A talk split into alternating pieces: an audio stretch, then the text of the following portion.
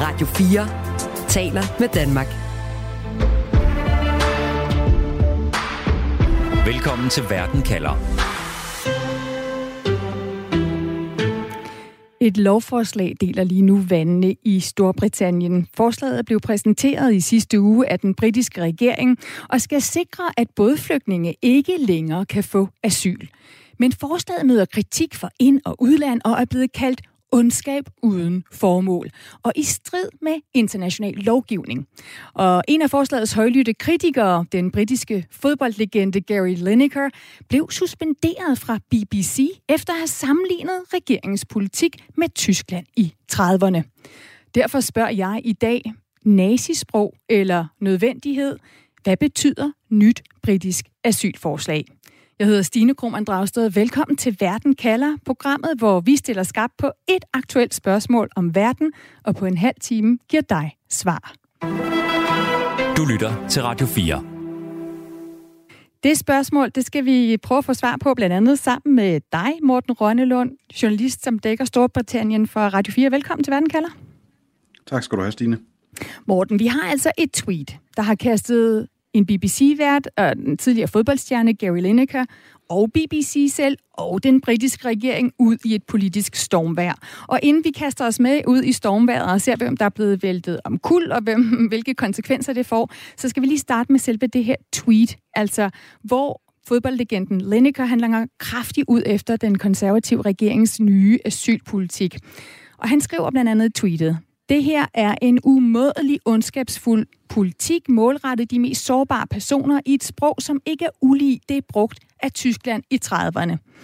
Morten, hvad er det præcist ved den konservative regeringspolitik, som Gary Lineker, altså den her sportslegende og vært på BBC, sammenligner med Nazi-Tyskland?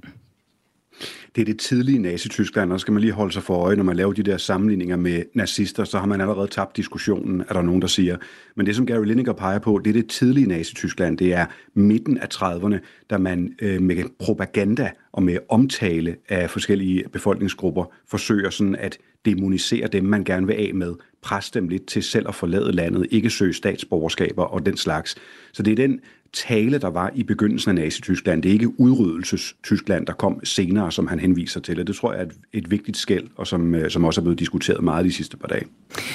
I sit tweet, der øh, reagerer Gary Lineker jo altså direkte på den hårde retorik, som der har været blandt andet, mener han, fra den britiske indrigsminister, som blandt andet har været ude at sige, at 100 millioner mennesker på flugt kunne være på vej mod Storbritannien. Det står hun blandt andet i det britiske parlament og siger, da hun fremlægger det nye lovforslag. Lad os lige høre. Let's be honest. There are 100 million people around the world who could qualify for protection under our current laws. Let's be clear. They are coming here. Let's be clear, they are coming here, Morten. Hvordan skal den britiske regerings nye asylforslag helt konkret stoppe både flygtninge fra at komme til Storbritannien? Først og fremmest skal den skræmme folk, så de slet ikke gør forsøget. Øhm, og derfor er det også indført eller sagt øh, af regeringen, at den lov, man har tænkt sig at lave færdig og få stemt igennem, når man har øh, øh, øh sat alle krydserne og øh, prikket alle ierne osv., den virker med tilbagevirkende kraft. Så allerede nu skal folk, for at sige det mildt, være bange og ikke tage den der chance for at komme over. Meningen er, hvis man kommer til Storbritannien af illegale ruter, altså i, af, af, af veje, som ikke er godkendte, og det er for eksempel en, en båd øh, over vandet fra, øh, fra Frankrig, øh, så er man allerede kriminel, og så kan man aldrig mere i sit liv søge statsborgerskab eller ophold i Storbritannien. Og det er altså den her øh, sådan meget håndfaste øh, del af lovgivningen, der er, sådan, er det helt store. Med det samme eller så hurtigt det er muligt, så skal man samtidig sendes ud af landet igen, hvis man er kommet på den illegale måde, for eksempel til Rwanda. De har nemlig også en, øh, en plan om, at, øh, at øh, flygtningene skal øh, skal dertil, og, og, og derfra skal det så behandles, hvad der videre skal ske. Men i samme øjeblik, man kommer af ulovlig vej, jamen så, så er der ikke engang rigtig nogen sagsbehandling, så er man allerede kriminel. Og det er jo så spørgsmålet, om det overhovedet er lovligt. Det vender vi tilbage til lige om lidt her i udsendelsen. Men nu skal jeg lige byde endnu en stemme velkommen, og det er dig, Niklas Stein. Velkommen til Verden kalder. Tak. Niklas, du tweeter jo selv en masse om sport og politik og det krydsfelt, der er imellem de to øh, områder, og du har netop vundet prisen som årets unge sportsjournalist. Niklas, er, er du overrasket Altså, da du først ser Gary Linekers tweet, overrasker det dig?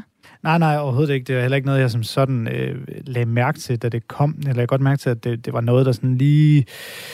Altså kom lidt kritik i England, ikke? Men, men, men nej, overhovedet ikke, for han har tweetet og øh, også udtalt sig om, hvad man kan, øh, øh, hvad man kan kaste ind under en, en politisk hat mange gange før og især hvad angår øh, flygtninge. Øh, Gary Lineker er kendt som en, der virkelig taler flygtningens sag i England, og det, det har han gjort længe, helt frem til 2018.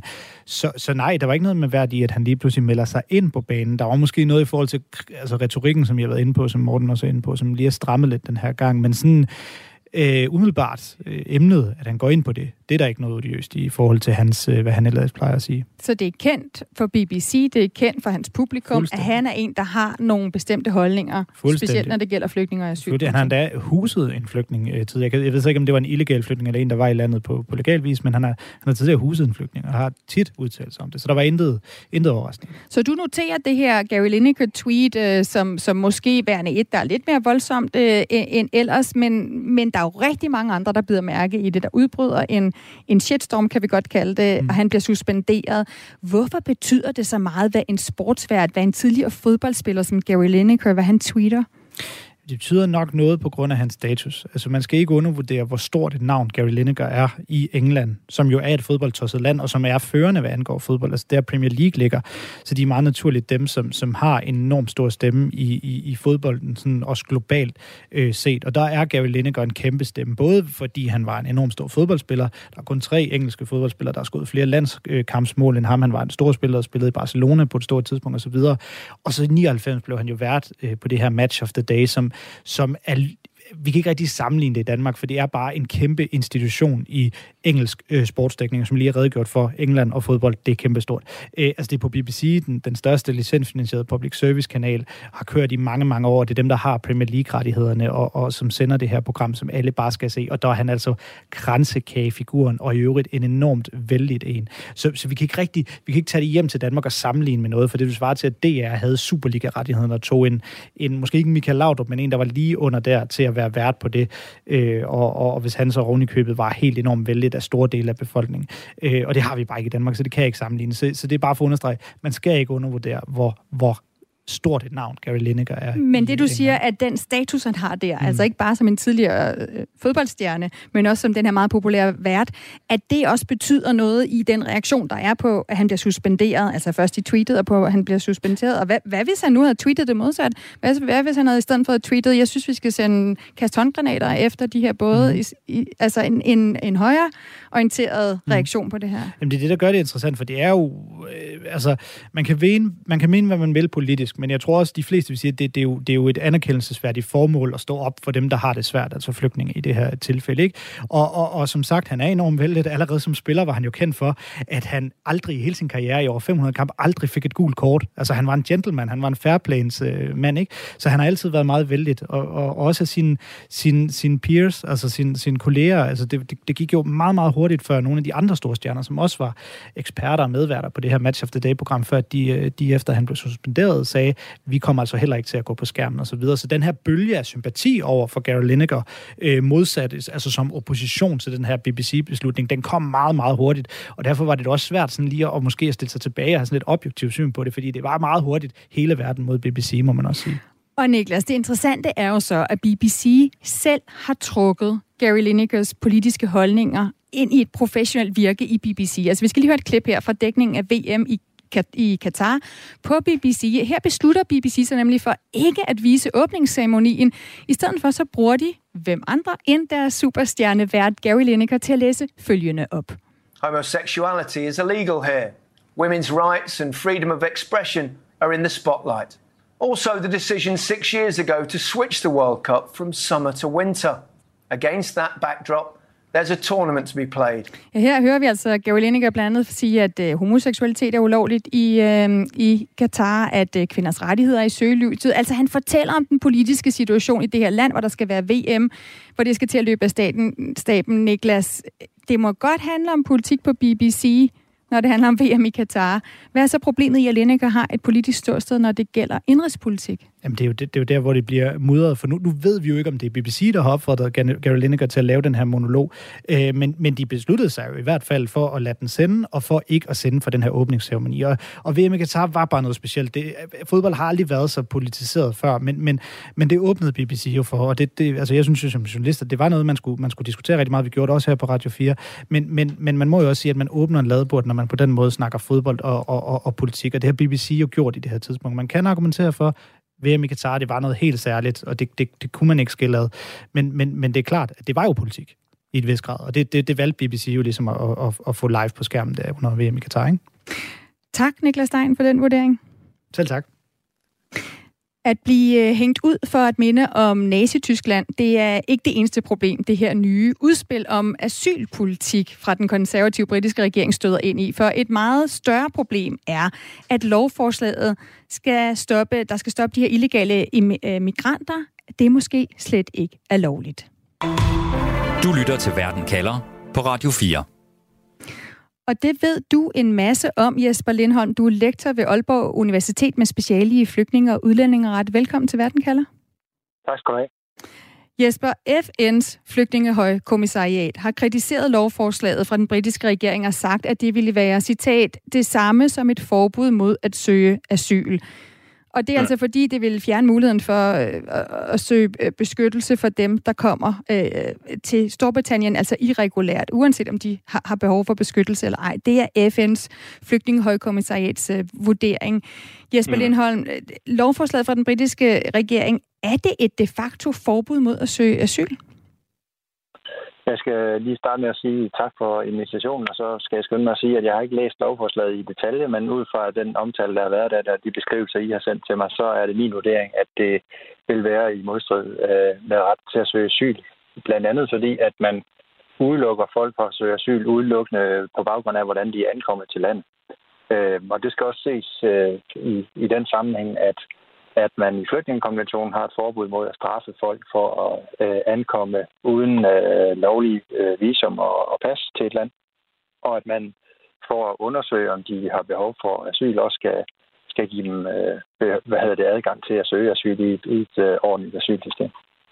Den, den britiske indrigsminister, Suella Braverman, hun har jo udtalt, at der ikke er noget ulovligt ved det her forslag. Men samtidig i et brev til det britiske parlament, der siger hun, at øh, der er mere end 50% sandsynlighed for, eller risiko alt efter hvad man ser på det, at forslaget faktisk strider imod international lov.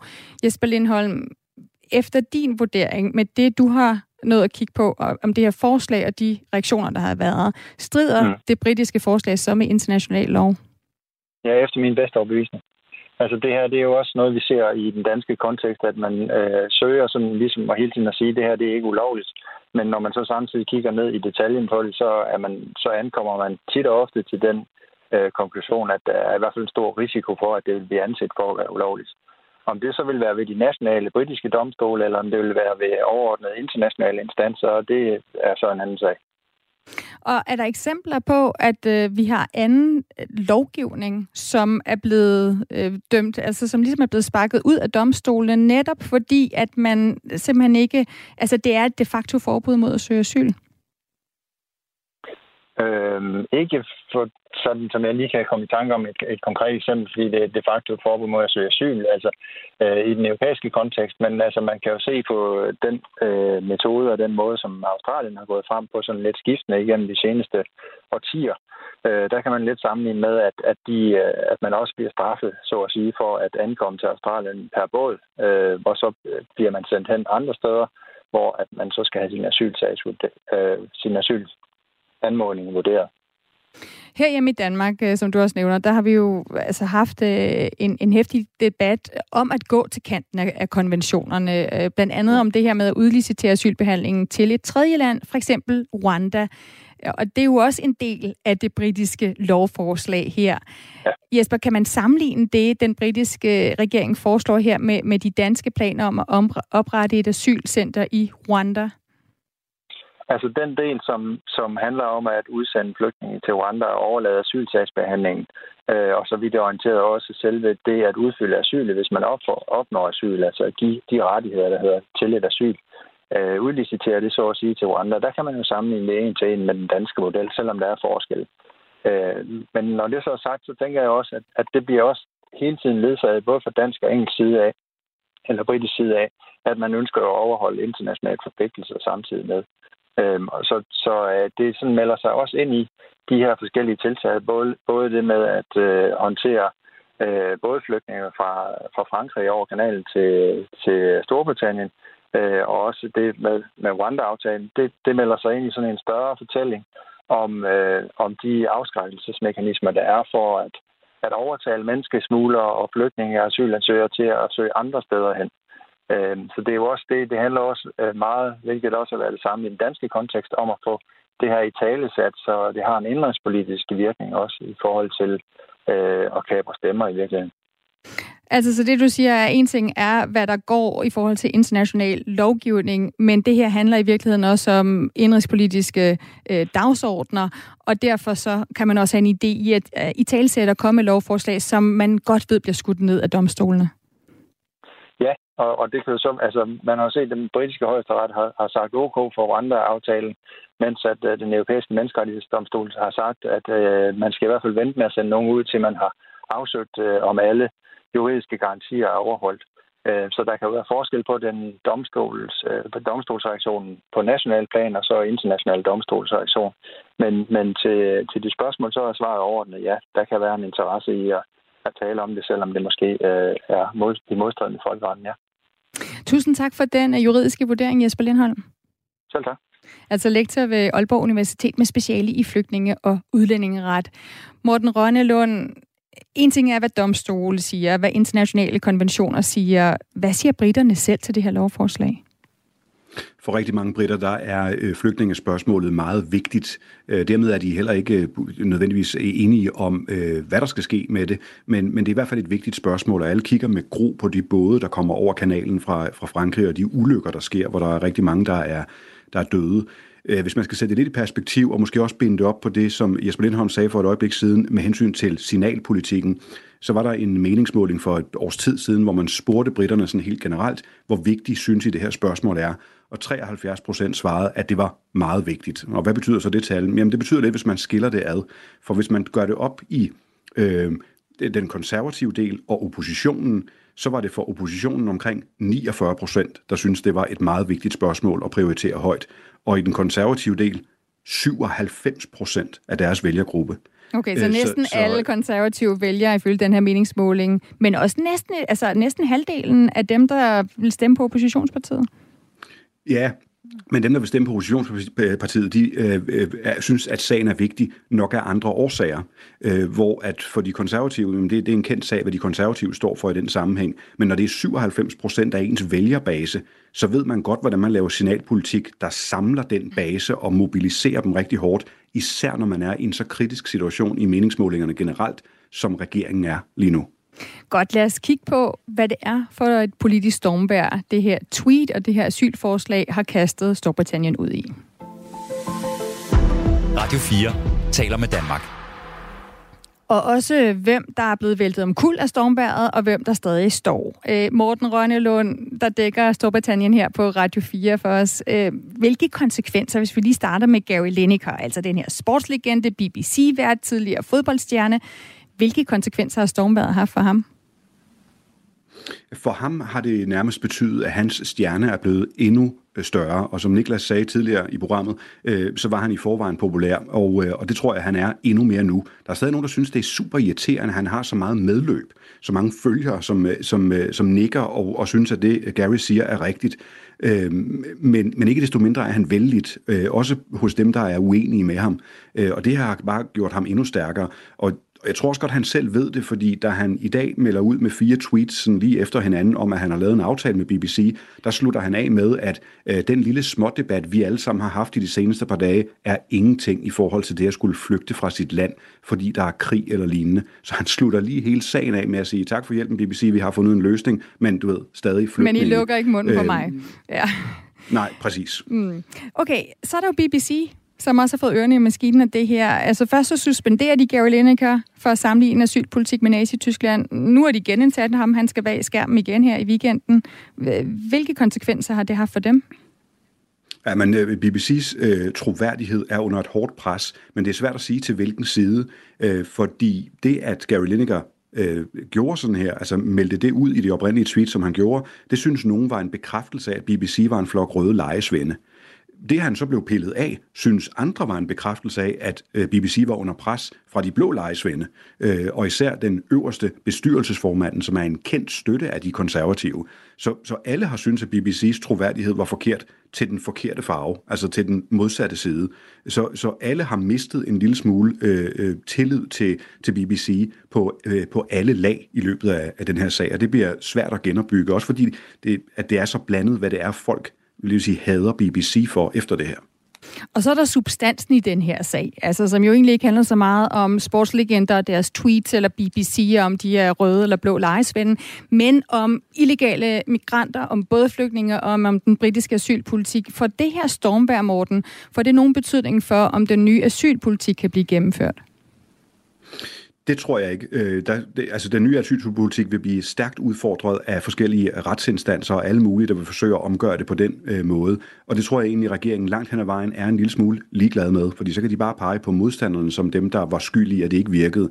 De har behov for at øh, signalere, at de forsøger at løse det her problem. Det er en af fem hovedpunkter i regeringen frem mod øh, det, det næste valg. Det er Stop the Boats, som simpelthen også er øh, overskriften.